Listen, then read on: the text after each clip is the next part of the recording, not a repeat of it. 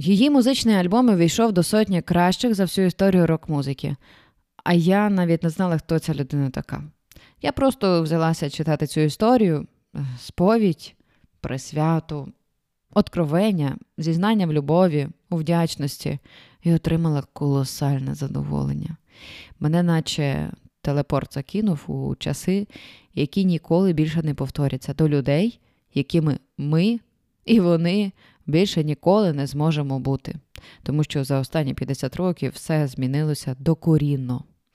Мене звати Таня, і з вами книжковий подкаст читала та у якому я вирішила ділитися корисними і цікавими висновками із книжок нонфікшн тематики. Книга, про яку я сьогодні мовитиму, є автобіографією, тобто вона стосується нонфікшену. Але вона так надихнула мене не обмежувати себе якимись рамками, що я вирішила розширити тематику книжок подкасту до різних жанрів і стилів. Отак. Отож, кілька тижнів тому мені хотілося відволіктись від нашого часу, від буденності, почитати якусь біографію чи то мемуари. Я гортала пропозицію книгарень, і мені припала до душі обкладинка однієї книги. Уявіть чорно-білу світлину, на ній двоє. Двоє усміхнених молодих людей. Вони сміються якраз до вас. В них такі милі гривки, такі милі зачіски, як зараз починають знову носити наче це волосся ніколи не торкався гребінець, наче вони взагалі самі собі підстригли волосся, що, зрештою, частково правда в цій історії. Дівчина та хлопець мають дуже щирі такі дитячі усмішки, наче перед ними цілий світ. І вони з усмішкою і з вдячністю вбирають всі достоинства і всі грехи того, того світу. Їх е, руки ніжно торкаються, водночас важко сказати, що між ними відбувається: дружба, секс, кохання, можливо, вони взагалі рідня, можливо, між ними відбувається щось, що будується на небесах. Просто діти. Просто діти, Just Kids, така назва цієї книги, яку написала Паті Сміт, і вона влучно відображає увесь той вихор, який паті, ота сама дівчина з цієї світлини, оповіла в спокійній та щирій манері історії свого життя. Я не знала про неї анічогісінько. Лише під кінець книги я не витримала і хотіла почути її голос, бо мені бракувало його. Я увімкнула запис на Ютубі, днями переслухала її один з найкращих альбомів. І мені треба було послухати Паті, тому що хотілося почути її історію не тільки через слова, а й через музику. І хотілося побачити його партнера на фото, якого звати Роберт, прізвище Мепл Торп. Це він, цей хлопець з обкладинки. Під побачити я маю на увазі саме побачити його творіння, бо він був фотографом. І після того, як я доторкнулась до їх спадщини, смак від книги довершився остаточно. Ця біографія написана так, е, наче уявіть собі, ви в аеропорту чи на залізничній станції, ваш літак чи поїзд затримується, у вас зав'язується якась розмова з незнайомою пасажиркою, ви нічого про неї не знаєте, але вона починає вам розповідати слово за словом. Історія лється. І ви вже забули, куди летіли, втратили лік випитим кавами і взагалі зрозуміли, що можна замінити квитки на іншу, на інший напрям, або взагалі відмовитись від цієї подорожі. Паті Сміт є легендою панк-року. Вона поетеса, вона письменниця, художниця і здобула свою славу у 70-х, коли їй ледве було за 20. Нині Паті Сміт 76. Вона досі виступає, вона пише, вона активна в соцмережах. Вона, до речі, активно підтримує Україну у війні, як і будь-яка нормальна людина. Навіть переклала гімн України на англійську мову, і вона звернула увагу на те, наскільки слова гімну відображають боротьбу українського народу за власну ідентичність. Роберта і її партнера не стало ще 33 роки тому, у 89-му. Йому було лише 42. Але за той недовгий період він зміг увійти в історію фотографії. Передусім прославився грою чорно-білих зображень, портретів, сексуалізацією сюжетів, провокацією. Нині, коли ми, сучасне покоління, бачили, напевно, все, здається, що все у мистецтві, у культурі, то, можливо, їх творчість, вона, і також їхніх колег по цеху на ті часи, вона не справляє таке подивування, таке враження. Але на той момент, у 70-х, у 60-х, вираження такого бачення світу від Патії Роберта це був одвічний пошук, протест, виклик, це маніфест свободі і загалом мистецтво як такому, мистецтво як релігії. І Паті і Роберт були із релігійних родин, і те, як вони розуміли Бога в новій цій епосі, також було на рівні провокації і пошуку. Казала Паті, Ісус помер за чиїсь гріхи, та не мої.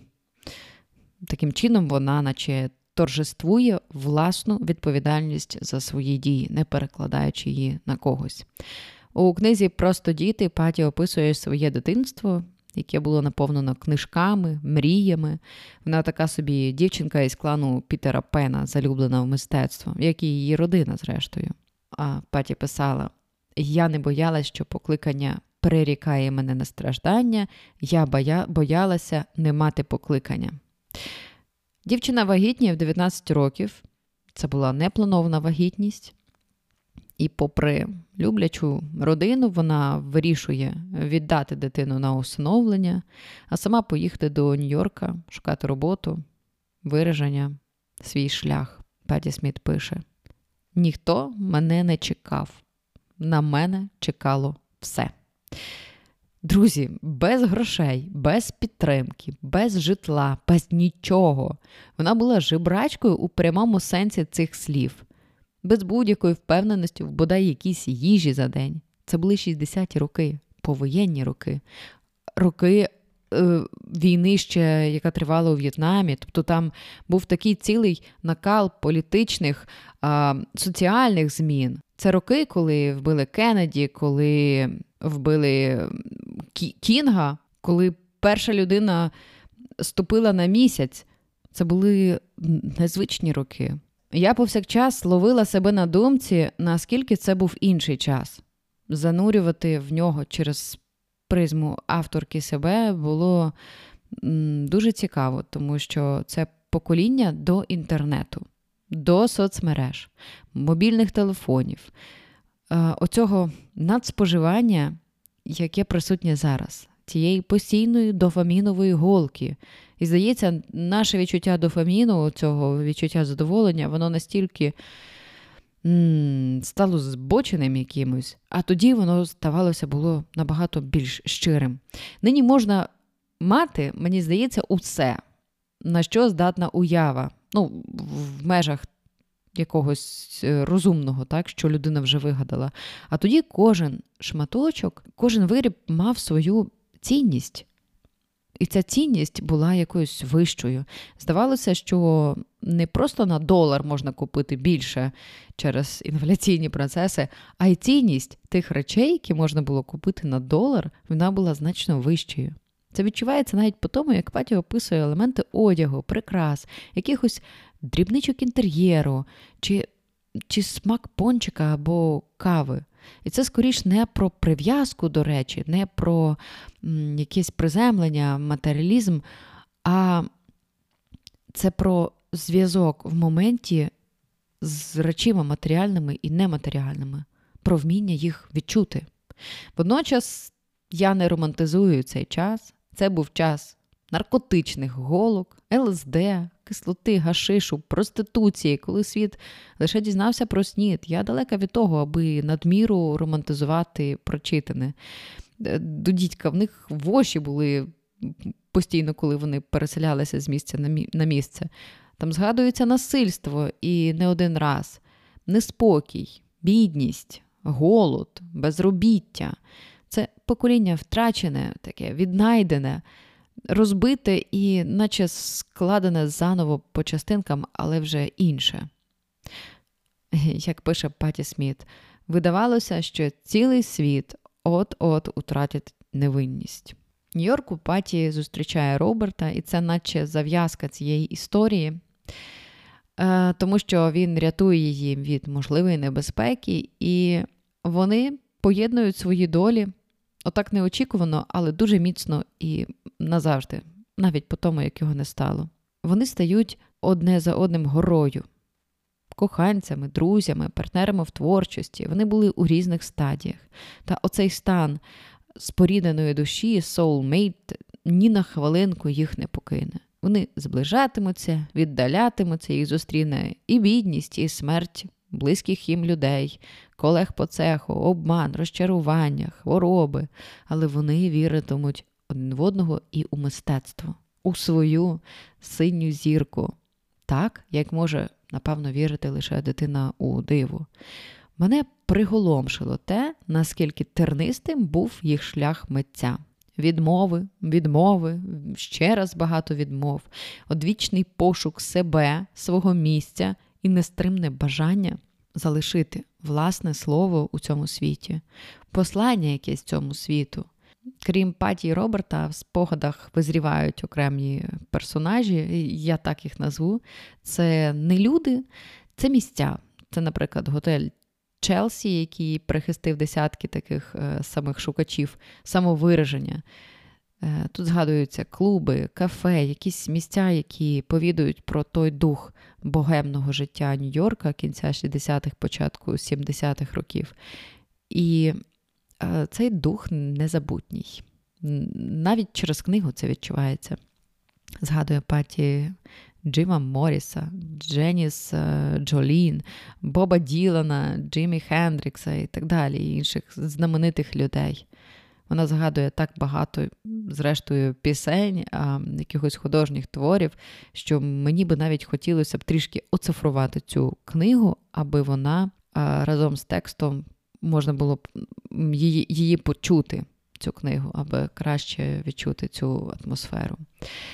Я сподіваюся, що я вас заінтригувала, і навіть якщо вам не цікавий цей період, вам не цікавий рок, музика, а тим паче оті, оті е, часи панк-року. Е, втім, книга навіть в художньому сенсі дуже приємна для прочитання.